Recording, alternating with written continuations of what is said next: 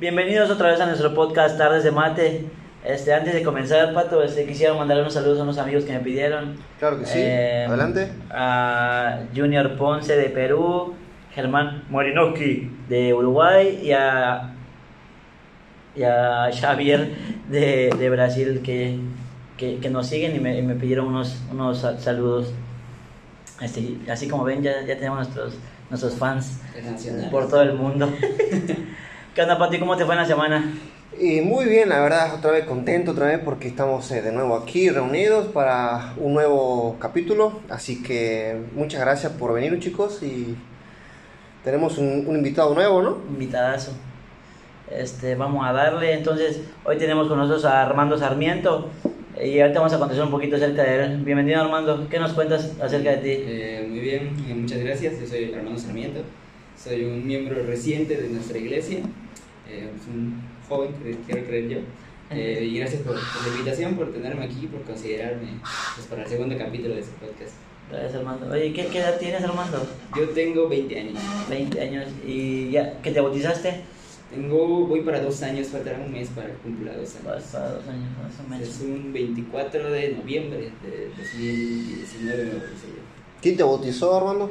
Me bautizó el Elder Arvis. Eh, los mis- misioneros eran el Elder Arvis y el Elder Martínez. Ah, Luis, Ah, peruano, ¿ah? Sí, me acuerdo. ¿Quién Sí, ah, sí, el Elder, peruano, sí, me- Elder Martínez, el nicaragüense, ¿no? No, era. Ah, de Guatemala, ¿no? Ándale, ándale. Ah, ok, Sí, sí, es cierto, sí, es cierto. Ah, tienes razón. ¿Qué- Me qué? equivoqué yo, me equivoqué. que, que arriba Chivas de Xelajú. es un lugar de Guatemala que nadie conoce. Oye, este. A ver, cuéntanos un poquito acerca de ti. ¿Qué estás estudiando, Armando? Eh, yo estoy estudiando una carrera en ingeniería mecánica eléctrica. Es una pasión que tengo. Por ahí. mancha. Así que eso ando estudiando por ¿Con qué se come eso, Armando? ¿Con qué se come? Eh, ¿De qué trata? Ah, ¿de qué trata, pues? Pues la ingeniería mecánica eléctrica trata básicamente de cómo se genera, cómo se distribuye, cómo se consume y cómo se ah, hace segura el- la, la la transformación de energía eléctrica. En eso consiste. Todo lo relacionado a aquello, motores de corriente eléctrica, eh, sistemas, de, sistemas eléctricos de lugares, plazas, centros comerciales. Para así, hasta la luz que usamos de la comisión y todo eso. Todo eso, todo eso. ¿Para Eso está dentro de mi ramo. También, claro, algunas cosas de tal vez hidráulica, fluidos, eh, cosas así también, pero no es como tal. La base es electricidad. Ahí está, para que le gane a la CFE. Aguas Sí. CFE. Vamos, Aguas vamos. ahí. Es el objetivo algún día. Óyeme, este, pero ¿por qué, ¿por qué decidiste estudiar eso, Armando? ¿A qué te Eh, llevó? Yo lo decidí estudiar después de tal vez unos seis meses de considerarlo, porque si mal no recuerdo, cuando salí de la secundaria fue el- el que- la pregunta qué quería hacer, ¿no? Eh, me plantearon mis padres pues estudiar primero que nada en la universidad, que es pues solamente prepa, o meterme a un CONALEP, que es donde estudió mi hermano. Él estudió eh, informática. Mm. Entonces me dijeron, ¿cuál de las dos cosas quieres hacer? Yo tenía el potencial para estar en la universidad, pero no me gustaba mucho la mecánica de la universidad, hacer tareas de todas las materias, y yo veía amigos pues que se mataban mucho ahí, y dije, no, no es lo mío. Eh, decidí entrar al CONALEP, pero no sabía también qué hacer. Estaba también posiblemente meterme... Asalto a mano armada, ahí te enseñan. Era el primer semestre. es. Estaba pues entre meterme a informática o meterme a una técnica que también era electricidad industrial. Y pues me metí ahí, caí ahí. Eh, al principio no tenía mucho amor por la electricidad, no me gustaba mucho, pero después de unos cuatro semestres me fui acoplando. Luego fui a unas prácticas en una empresa bastante grande y, y me enamoré de toda la del tamaño de las cosas que ¿La hay. empresa de aquí? Sí, es de la, la es Ah, una empresa de galletas. Che, Armando, ¿y cuántos años de carrera son? Son cuatro años. ¿Y cuánto cuatro años llevas? y medio. Llevo dos. Ah, La ya te queda poquito, Ah, Era la mitad, poquitísimo. mitad de camino. Una vida. Muy buenísimo, che. Y dos añitos más y ya soy ingeniero, ¿no? Pues quiero creer que sí, espero no atrasarme, así que no me echen la sal. ¿Y cómo te sentís en estos momentos que estás invitado aquí en nuestro programa? Am, tanto agradecido. eh, am, quiero creer que el objetivo del programa pues, es compartir un poco de las historias de las personas que son parte de nuestra iglesia. Sí. Entonces, pues, un tanto agradecido pues, por considerar mi historia para, pues, para hacer la segunda que van a presentar. No te pongas nervioso, ¿eh? Es normal. Óyeme, Armando, entonces platícanos un poquito acerca de cómo fue que, que llega, llegaste a la iglesia, cómo la conociste. Yo llegué exactamente a los 18 años, tal vez ya 6 meses que había cumplido 18 años. Eh, yo siempre paso por aquí y me queda de paso la calle, entonces siempre veía la iglesia, pero nunca tenía ni idea de, de qué se trataba. ¿Y qué pensabas cuando veías el edificio? ¿Qué decías? Híjole, pensaba que era una vida muy matada. ¿Sí? Sí, dije, ay, no sé, no sé qué cosas hagan, pero se ve que es muy complicada. Entonces, de ahí le dije, nah, pero nunca me invitaron, la verdad, nunca, ni conocí a los misioneros, eh, ni tampoco tuve algún otro amigo que me invitase a venir, la verdad, nunca. Hasta, tal, hasta que les digo, a los seis meses de cumplir 18 años, pues fue una época, cumplir los 18 años fue una época de descarrilarme bastante. De rebeldía. Sí, hice cosas de las que no estoy precisamente orgulloso, pero, pero pues también fue una oportunidad de conocer otras experiencias, ¿no? No digo que no, digo que no haya sido parte de, de la vida. Entonces, después de esa pues, época de descarrilarme bastante, tengo dos amigas muy buenas que me, que me inculcaron a estar aquí. La primera de ellas es la, la hermana Osorio y la hermana Ramos. Digo hermanas porque ambas están sirviendo una misión. Entonces, ellas fueron las primeras que me, me dijeron, ah, pues puedes venir, hay una actividad. Bueno, no recuerdo la primera actividad que vine, fue una noche mexicana para septiembre. Ah, sí. Esa fue la primera ocasión en la que vine. Y me gustó muchísimo el ambiente. Yo llegué y vi la, las familias y la comida y la convivencia y, Buenísimo. ya, y todo eso me enamoré de estar aquí, ¿no? Eh, obviamente al principio pues no sabes los retos que conlleva pues formar parte de la iglesia, pero dije, "Ah, pues qué más puede pasar y empecé a venir constantemente. Obviamente al principio fallaba en, en los días de que tal vez el trabajo el domingo, cosas así, eh, cosas de la escuela, entonces interponía esas cosas y no quería participar mucho. Eh, luego tal vez como a los mm, tres meses de estar asistiendo constantemente, ya conocí a, lo- a los misioneros, ya me los presentaron, pues ya llevaba mucho tiempo asistiendo, Claro. entonces ya les habían hecho la mitad de trabajo, ya nada más era cuestión de, de recibir las lecciones. Eh, después de recibir esas lecciones, pues ya saben el procedimiento que sigue. Claro, óyeme, Armando, ¿y cómo te sentías tú así al principio de venir y no, no conocer, o sea, que nos veías así vestidos de blanco y corbata y hablando? ¿Tú qué Híjole. onda? ¿Qué pensabas? Híjole, yo me sentía abrumado al principio, honestamente sí me sentía bien abrumado. Eh, no entendía muchas de las cosas porque pues cada quien tiene un cargo en, en la, en la iglesia, hay una manera, una razón de por qué se hacen las cosas de cierta manera.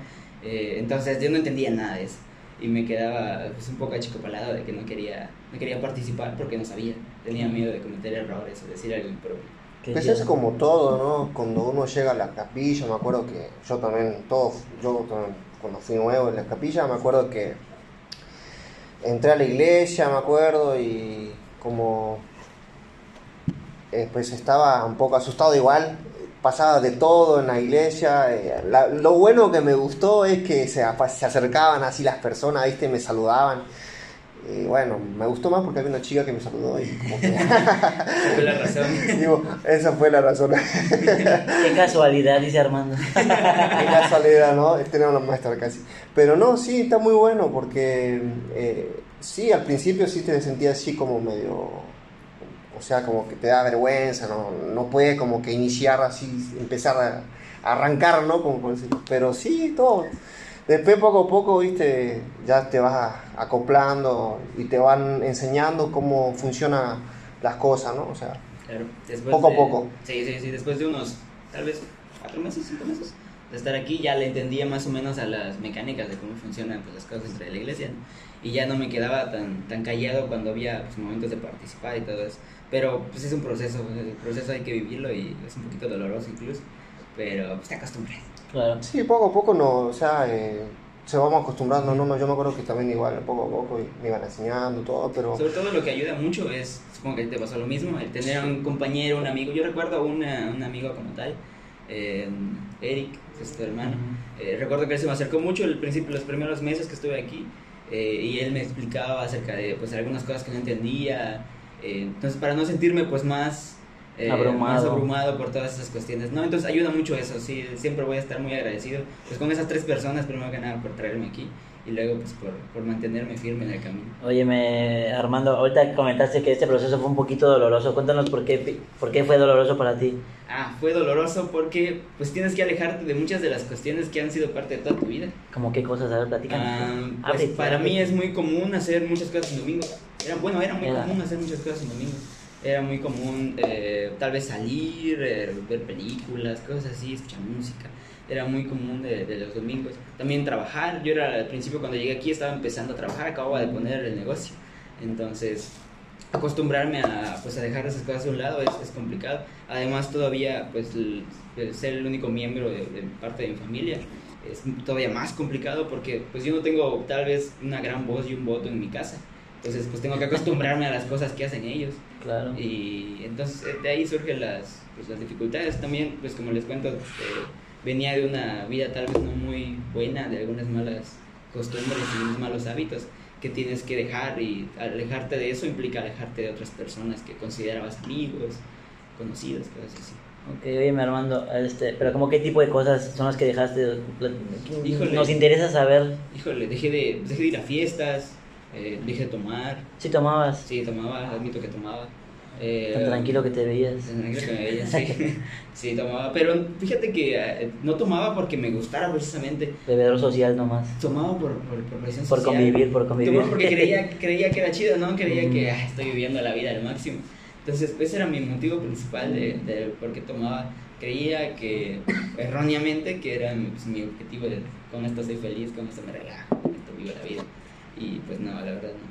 Entonces tuve que alejarme de eso, también de, la, también de las amistades que tenía. No digo que fueron malas amistades, pero pues sí, hay que saber cuándo decir adiós a esos conocidos que, que pues no, no traen nada bueno. Pues sí. Oye, Armando, este, entonces tú viniste a la iglesia, tres meses después ya te presentaron a los misioneros. ¿Cuánto tiempo después fue que te bautizaste? Híjole, como tal vez ya un mes, casi casi al mes, porque pues yo ya tenía la constancia, llevo mucho tiempo viniendo, ya me conocía las mecánicas de la iglesia, solamente faltaba pues terminar de entender las, las lecciones porque ya me habían explicado anteriormente. Entonces los misioneros solamente como que hicieron un repaso conmigo de las lecciones, eh, explicarme algunas cosas que tal vez yo no entendía, pues desde la parte más técnica y teórica, ¿no? Eh, pues eso fue el trabajo de los misioneros, pero yo desde siempre estuve muy abierto a pues, escuchar sus lecciones, eh, incluso pues hubo lecciones también en las que participaron los amigos que les menciono. Eh, entonces, como a los- al mes que me bauticé, fue un 24 de, 24 de noviembre, fue bastante rápido. Al agua, pato.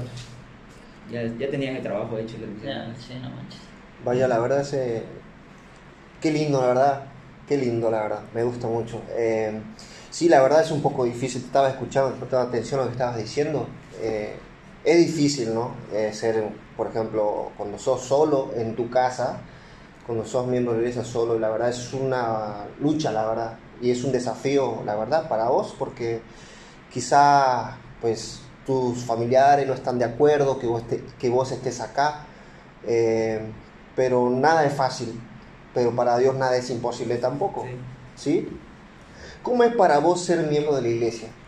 Para mí es un objetivo, es un objetivo. Lo veo como una, eh, un algo que debo de hacer. No lo veo como una responsabilidad o algo así, no, sino lo veo como que un, un margen que dirige las acciones que tengo que hacer todos los días. No es simplemente vivir por vivir y a ver qué me toca, no, sino que tal vez tengo que cumplir un objetivo aquí y hacerlo lo mejor que pueda. Entonces, si puedo lograr ese objetivo que obviamente para mí me lo muestra la iglesia, que es pues a largo plazo tener una familia, eh, ayudar, ser humilde, servir, todo eso para mí es el objetivo entonces. Pero pues creo que es ese, la, la verdad creo que, que, que lo que para mí significa estar en la iglesia es tener un- una guía, un margen, un objetivo, una razón de hacer algo y no solamente ser una persona más del mundo dando vueltas. Ok. Oye, Armando, sí, la verdad es que eh, el ser miembro de la iglesia te, te lleva a todo eso, ¿no? Como tú dices, quizás algo que tú buscabas y la, la iglesia es un plus que, que, que te lo está dando. Este, por ejemplo, tú dices, hablas con los misioneros, dices, bueno, sí me voy a bautizar, llegas a tu casa y ¿qué te dicen tus papás sobre, sobre esa decisión a los di- 18 años que tenías en ese entonces? Qué buena pregunta. Am, pues en esa época tenían ellos... el ¿Qué me sales, chamaco? no, siempre fueron muy... Tal vez no, no me apoyaron al 100%, así como, ah, sí, vamos todos también, ¿no? Eh, pero siempre respetaron mucho mi decisión, siempre, ellos también son creyentes, entonces siempre cualquier cosa relacionada con Dios, pues siempre han estado ahí firmemente conmigo, pero tampoco pues les interesó demasiado como para ellos tratar de aprender o tratar de entender tal vez la razón del por qué yo lo hacía. A pesar de que vieron grandes cambios en mi vida desde el principio, ¿no? Eh, Ya voy a, les- también les cuento que, pues, una amiga mía, ¿Cómo se llama? vamos a decirle amiga mía. ¿Cómo se llama? ¿Cómo se llama amiga? ¿cómo se llama? Se llama Yareli. Ah, bueno. Ramos. Ok. Ustedes las conocen. Sí, sí, sí. Entonces ella es, pues, desde siempre ha contado muchas cosas de frente a la iglesia en mi casa. ¿no? Entonces por eso mi, mi familia conoce un poco de la iglesia, aparte de las cosas que yo también les cuento, ¿no? Pero ella desde antes había contado cosas de, de la iglesia y entendían un poco, pues, cómo funcionaba y todo eso. Pero tampoco, pues, mostraron mucho interés. Entonces tampoco fue muy fácil contarles, explicarles, si no tienen interés de, de Claro. saberlo. O sea, al, al final tú como que, o sea, lo chido siento es de que, bueno, no, te apoyamos, pero pues hasta allá no, o sea, Ahí, así es. está bien, bautízate, pero no, no queremos saber nosotros quizás nada en ese, vez no en me ese interesa momento. Qué bueno por ti, pero... Ah, sí, ya entendí. entendí. Y la neta, qué, qué chido de Yareli que igual a- iba a tu casa y platicaba y todo Sí, eso. eh, yo siempre he admirado esa facilidad con la que puede compartir cosas que pues, tal vez para mí no es tan sencillo. Eso te cautivó. Sí, que sí. ¿Para qué te digo que no? Sí, ¿Por qué te sí. digo que no? Sí, sí. Perfecto. Sí, qué lindo. Eh, ¿Qué significa para vos el, el libro de, de Mormón y cómo te ha ayudado en tu vida? Mm, el libro de Mormón, híjole. Cuando lo leí por primera vez, dije, ay, esta es una historia de guerra. yo dije, esto es del Señor de los Anillos del libro. Eh, así me lo imaginé al principio, claro, ¿no? Eh, luego de que lo fui leyendo, créanme que cada vez que, que lo he leído, cada vez que he avanzado, y, y incluso hay veces en las que le he perdido el hilo porque lo dejé de leer, no sé, 15 días. Entonces, cada vez que lo leo encuentro algo nuevo. Me fijo en alguna frase nueva, en algún acontecimiento nuevo, y cada momento que, que leo una de esas frases encaja en una situación en la que tal vez estoy viviendo. Básicamente, pues podría decirles que busco algo que no sé qué estoy buscando Ujú. voy a buscar algo que no, no, no sabía que estaba buscando. Entonces siempre encuentro un mensaje nuevo, una, eh, un acontecimiento nuevo que, que hace referencia a alguna situación de mi vida diaria y que me ayuda mucho, tal vez no a solucionarla porque no te da soluciones, pero sí a, a saber cómo, cómo, mm, qué- cómo actuar frente a esa dicha situación. Entonces para mí ese es la, eh, el objetivo tal vez del libro de Mormón y creo que am, las cosas más importantes que he sacado de él son maneras de, maneras de, de vivir. De, mm, no sé, encontrar, como les dije, un objetivo de qué hacer con, con, con la vida. No simplemente pues ser una persona más del mundo. Ese es el chiste para mí del, del libro de Mormón. Ah, algo más me preguntaste, ¿verdad? ¿Y cómo te ha ayudado en tu vida? ¿Cómo me, ajá, me ha ayudado pues en esa, en la manera de, de solucionar situaciones. Solucionar y, afro- y afrontar, porque pues no todo tiene solución en esta vida. Hay veces que pues las situaciones van más allá de nuestra de nuestro control. Entonces muchas veces solamente queda pues resignarse tal vez a lo que toca o, o saber cómo hacer parte de ti esas situaciones en las que te metes. Eh, y también cómo evitar pues meterse en ese tipo de situaciones. Sí. Encontrabas respuestas en el libro. Encontraba muchas respuestas. En- sigo encontrando, no, no puedo decir que no. Sí, la verdad, igual a medida que leo el libro de Mormón, y, y siempre he dicho que el libro de Mormón es como nuestra, nuestra guía, es como una, una lavadora o cualquier artefacto tiene como que su guía de uso.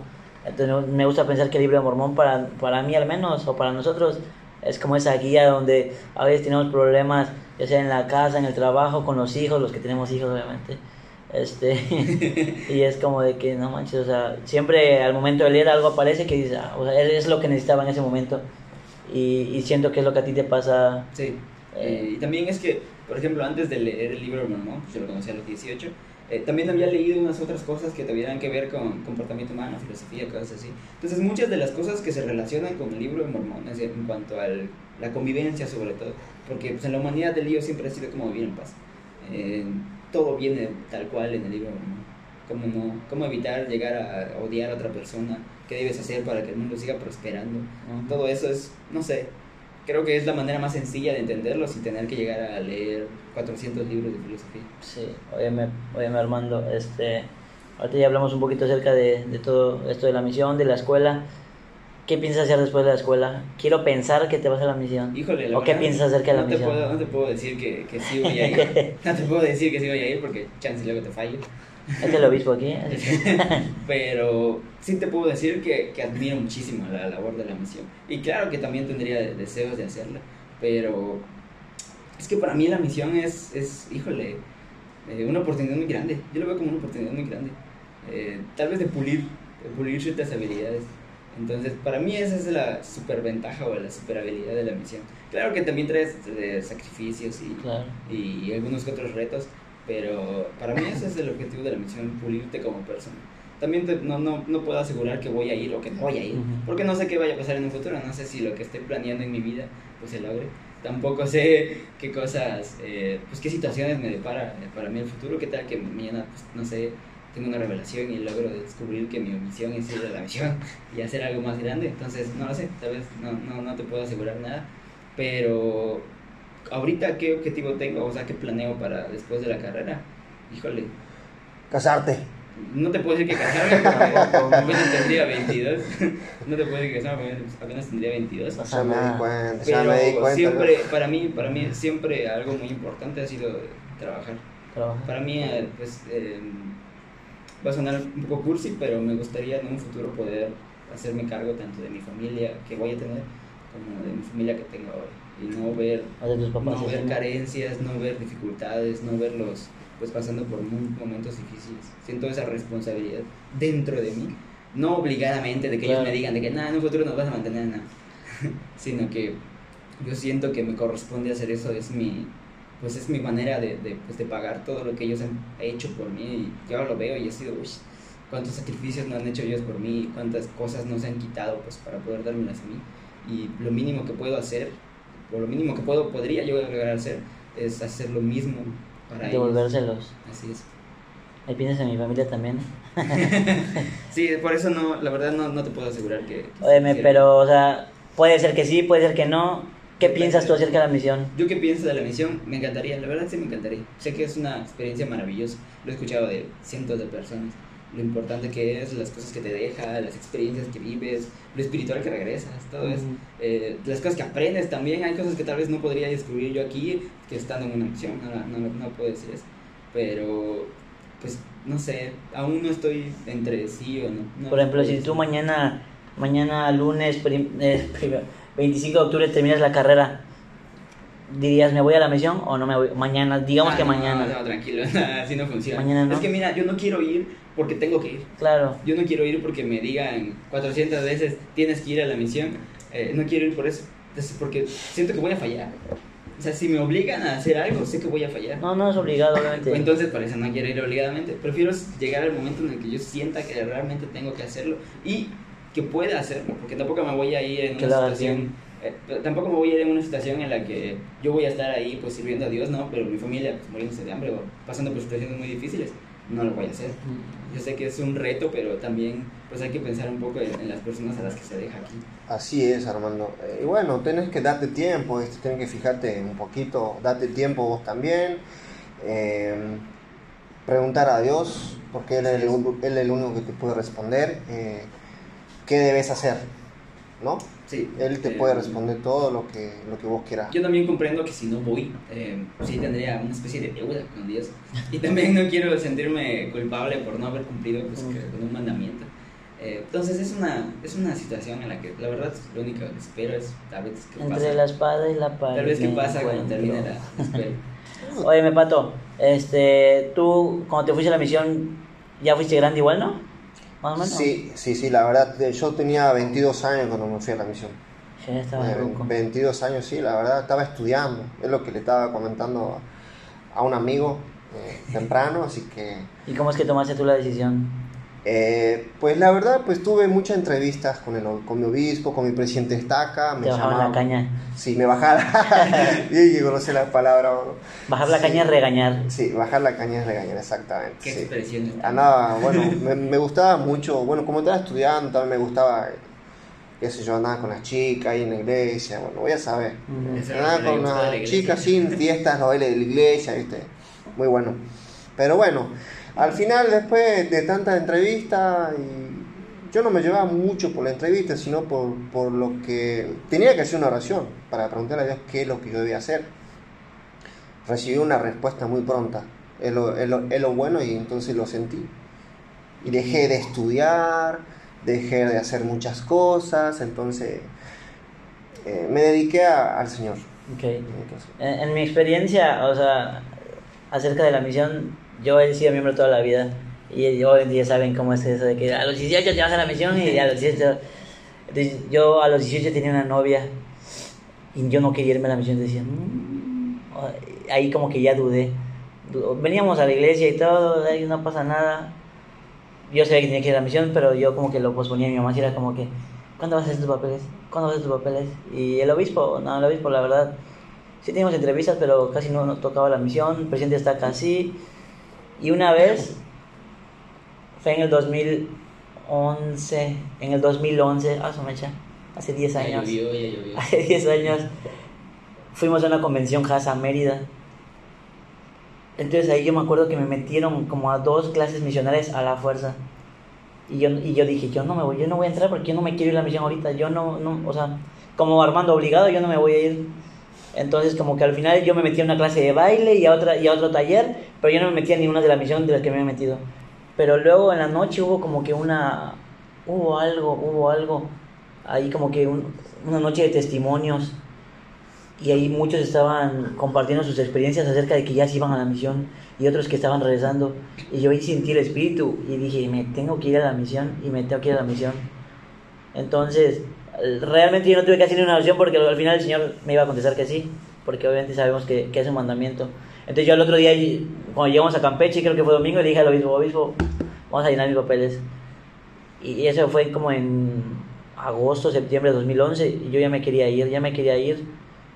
Y al final sí, como que en un mes yo llené mis papeles, se fueron, me vino el llamamiento para irme en febrero del 2012 y ya de ahí me lo pospusieron como que un par de meses más y ya me, me fui a la misión. Y, y es chistoso porque yo fui a Uruguay, pero el día que me llamó el presidente Estaca, yo no fui a la capilla, ese día no fui a la capilla y yo estaba en, en mi casa acostado en el mueble, así como que en la mañana viendo cosas de Uruguay o de Argentina, de un álbum, porque yo coleccionaba álbumes de fútbol. Entonces como que estaba viendo así como que Forlán y que Uruguay y que no sé qué. Y cuando, y cuando veo mi llamamiento así como que estoy leyendo y usted sirve en la misión Uruguay Montevideo, Ah, como que yo no sabía ni qué hacer y estaba como que bien feliz. Porque, o sea, justamente ese día en la mañana yo estaba viendo cosas de, de ese país que yo ni pensaba que tenía que ver a la misión. Entonces, como que realmente el Señor sabe cómo hace las cosas. Él sabe. Yo, yo tengo fe de que tú vas a tomar una buena decisión, sea la que sea, sea la que sea. No estoy diciendo que vas a ir a la misión, pero sé que vas a tomar una buena decisión, obviamente guiado por, por el Espíritu. Me hiciste acordar algo, Chorel. La verdad. Me hiciste acordar algo que, que, que mencionaste recién, de Uruguay y todo eso. Me acuerdo cuando yo estaba re paranoico, estaba, viste, cuando, cuando, mandé mis papeles, viste. Porque todos me decían los misioneros que estaban sirviendo ahí, dice, te vas a morir en Colombia, dice. Te vas a morir en Colombia, te van a agarrar a guerrilla, dice. Te van a matar, dice. Te vas a secuestrar las FARC. Sí, y digo, no, yo no quiero ir a Colombia, yo no quiero ir a Colombia, me dice, ¿no quieres ir a Colombia? Ahí vas a ir. Te lo juro, cuando, cuando yo lo abrí el papel y leí, te juro, no lo podía creer. Decía Colombia, Bogotá, no puede ser. Te querés matar. Es algo increíble, en serio. Es algo increíble, por eso, ya que estabas nombrando eso, me hiciste acordar algo Sí, es que que me sí. pasó muy parecido. Sí, es que sí. Así que al lugar a donde no quieres ir, ahí vas a ir. No sé, todavía no A sé. Cuernavaca. Y incluso eso porque he escuchado a muchas personas, bueno, jóvenes, que mencionan, yo quisiera ir a tal lado o algo así, pero es- yo no sé, no sé a dónde quisiera ir honestamente. Sí, si no. voy honestamente no conozco, no tengo tal vez idea de qué lugar quiero conocer, así, ¿no? Sí. Che, Armando, ¿y cómo es la rutina en tu día como miembro de la Iglesia de Jesucristo? ¿Cómo es mi rutina? Buena pregunta. Am, supongamos un lunes, un día de mañana. Am, desde que me levanto, no me levanto muy temprano, la verdad, no, no voy a mentir. Tengo clases a las 8 y me levanto a 7.50. Entonces nunca me levanto temprano. Eh, sí, levanto, hago una oración, no una oración muy grande, es una oración pequeña. Eh, mis clases en línea pues las tomo escuchando porque es lo único que se puede hacer. Eh, son unas cuatro, tal vez tres horas de estar en, en la computadora. Eh, durante clases en línea, pues hacer tareas, cosas así. Posterior a ello, normalmente hay reuniones los lunes, eh, referente al, al, al quórum de, de que es lo que pues, nos estoy asignado.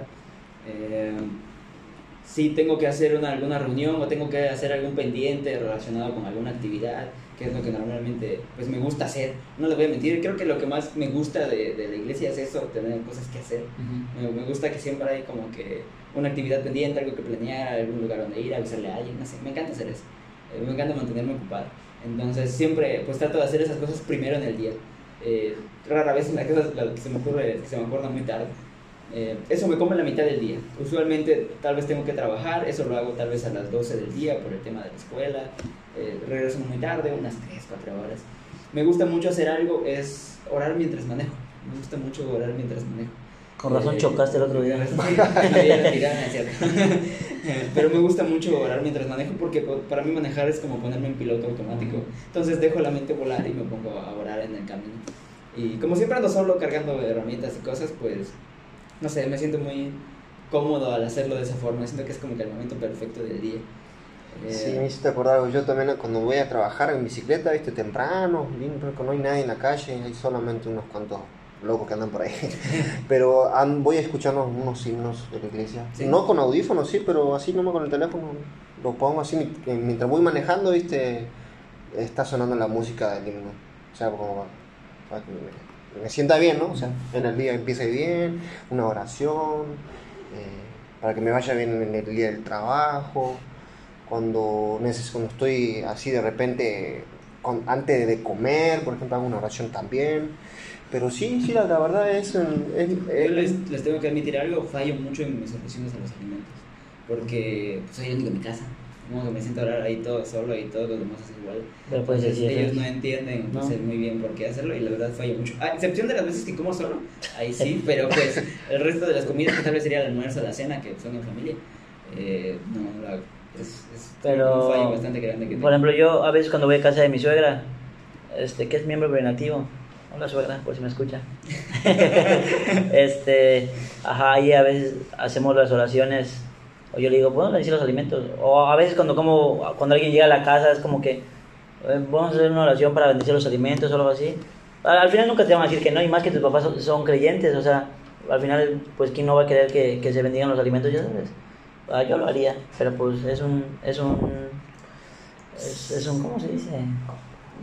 Ah, es un proceso igual, es un proceso que, o sea, como que para irlos convenciendo y todo ese tipo de cosas. ¿En qué parte del día me voy a quedar? En lunes. No, pero- Ah, ah, eh, pero manejando, que ibas manejando y Ok, orando. eh, en el trabajo siempre son cosas diferentes porque pues no tengo un trabajo fijo como tal. Entonces siempre hago cosas diferentes, a veces me come la mitad del día o cosas así. Pero termino regresando a casa tal vez a las 6. Eh, cuando llego eh, es, eh, termino almorzando muy tarde. Pero después de llegar... Oye, el correo misional, los lunes. eh, ah, ciertamente los lunes el correo misionero. Eso, fíjate que los lunes son días en los que casi no trabajo. Son No. días en los que casi no trabajo. Siempre no puedo los lunes, estoy ocupado. O si puedo a las, después de las 6. Hasta las 6 de la tarde. si puedo después de las 6. Entonces, eh, eso es bastante importante para mí. Y fíjate que los lunes sí pongo alarma. Ujú. Siete y media, ahí estoy esperando. Eh, ¿Qué más? Cuando regreso, a veces pues eh, me gusta hacer un deporte, me gusta practicar box. Entonces, eso puedo hacer a veces en las tardes. Eh, me llevo unas dos o tres horas. La verdad, no soy nada bueno en box, pero para nada bueno en box. Pero me entretengo y pues es hacer ejercicio. Luego de ello, eh, sí llego a casa, un baño, cosas así, cenar. eh, pero las horas, las horas que tomo para, para leer las escrituras es muy noche. Normalmente 9, 10 de la noche. Antes de dormir. ya hay silencio en la casa y ya no tienes nada más que hacer. Ahí es cuando lo hago. Me, me, me toma, no sé, tal vez unos 20 minutos, 30 minutos. Antes de Eh, ver TikTok. Nah, no me gusta el TikTok, verdad. Eh, pero son, son ratos que prefiero hacerlo en la noche porque en las mañanas no, no, puedo, no me puedo concentrar. Entonces, para mí hacerlo en la noche es mucho más práctico. Y acostumbro a dormirme bastante tarde. Normalmente termino tareas en las noches.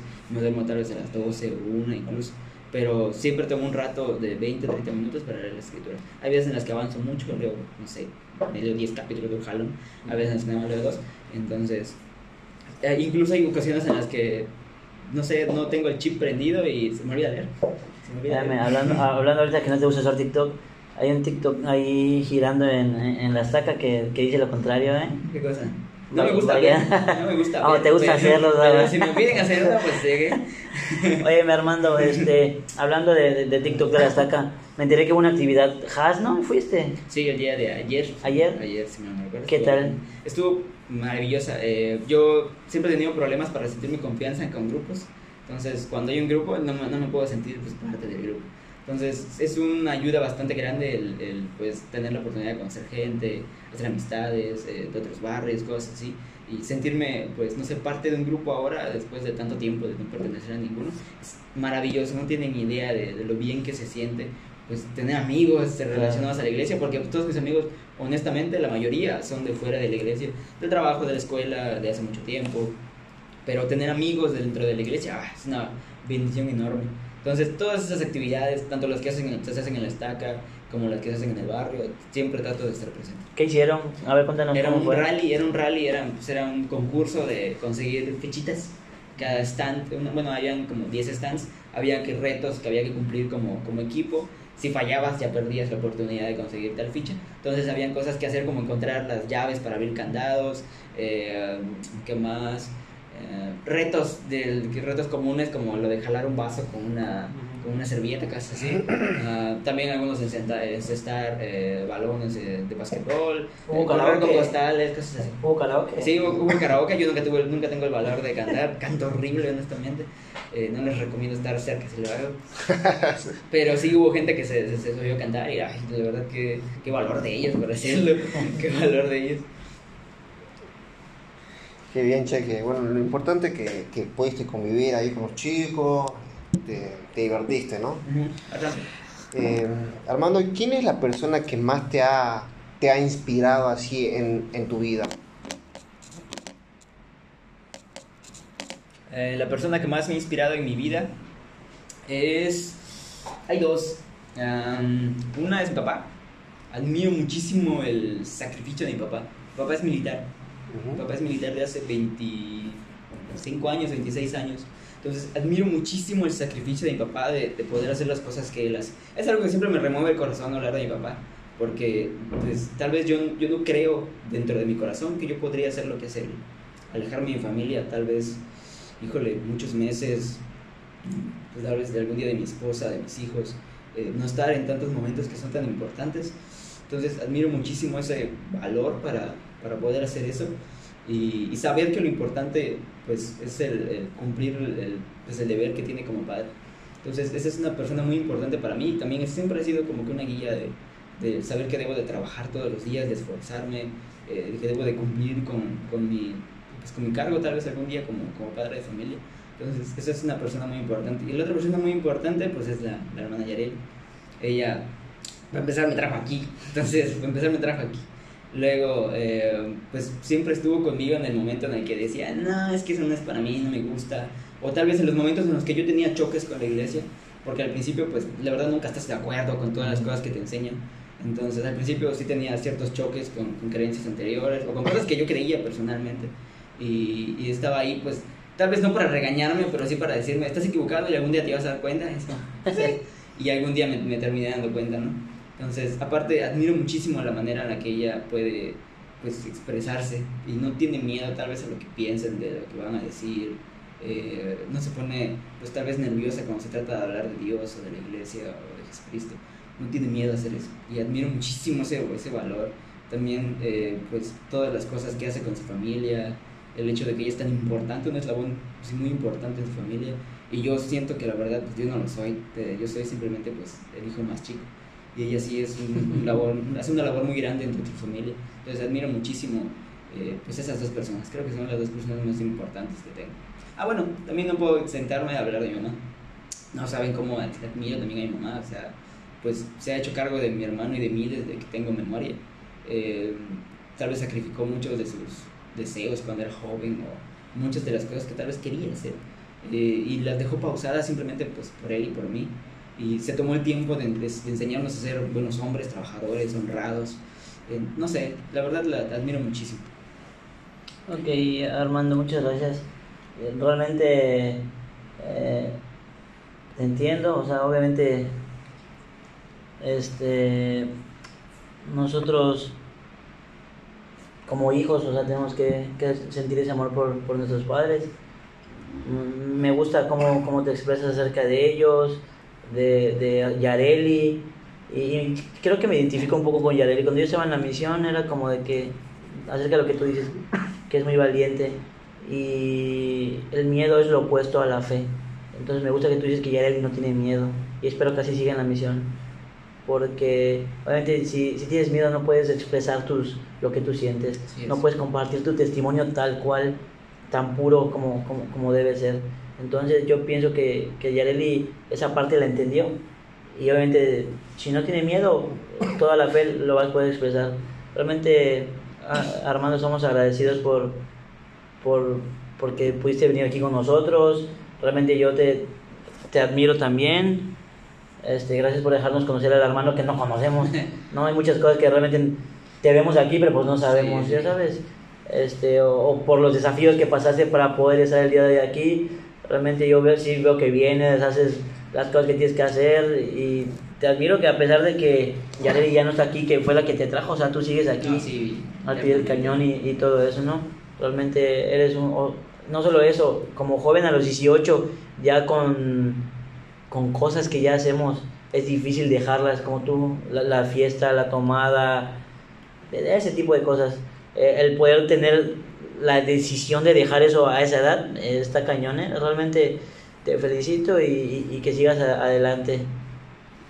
Sí, hermano, eh, muchas gracias por todo y la verdad pues sí, fue, fue lindo haber compartido con, con vos acá en el programa y la verdad pues se, se- se sintió mucho el espíritu, fue algo muy espiritual y la verdad te agradecemos mucho por, por- por- por estar aquí con nosotros y, y bueno, pues eh, creo que aquí ya termina el, el- el programa y no sé si quiere agregar otra cosa, Eh, Chore. Pues para mí muchas gracias, de verdad estoy agradecidísimo pues, de, de que me tengan aquí, de que me consideraran primero que nada. Eh, y pues me dejaron pues tal vez compartir un poco de, pues, de mis vivencias, ¿no? Yo sé que no soy el único joven, hay muchísimos allá afuera. Y que tal vez incluso como a mí en su momento, pues no, yo no sabía nada de la iglesia, tampoco tenía malas perspectivas, pero no tenía el valor de acercarme. Entonces, si hay alguno ahí que tal vez tenga intenciones de, pues, de saber, de conocer, de quitarse la duda, pues crean que pueden acercarse a cualquiera de nosotros, a preguntar a cualquier miembro de la iglesia y agradecidísimos cualquiera les va a contestar. Gracias Armando. Entonces sí, este fue todo por hoy. Esperamos que nos sigan escuchando. Nos vemos la próxima semana aquí en su programa favorito Tardes de Mate. Tardes de mate, chicos. A los que están siguiendo la página también, eh, nos den like y puedan compartir, por favor. Dejen sus Sí, preguntas ahí, dudas, comentarios. Tardes de mate.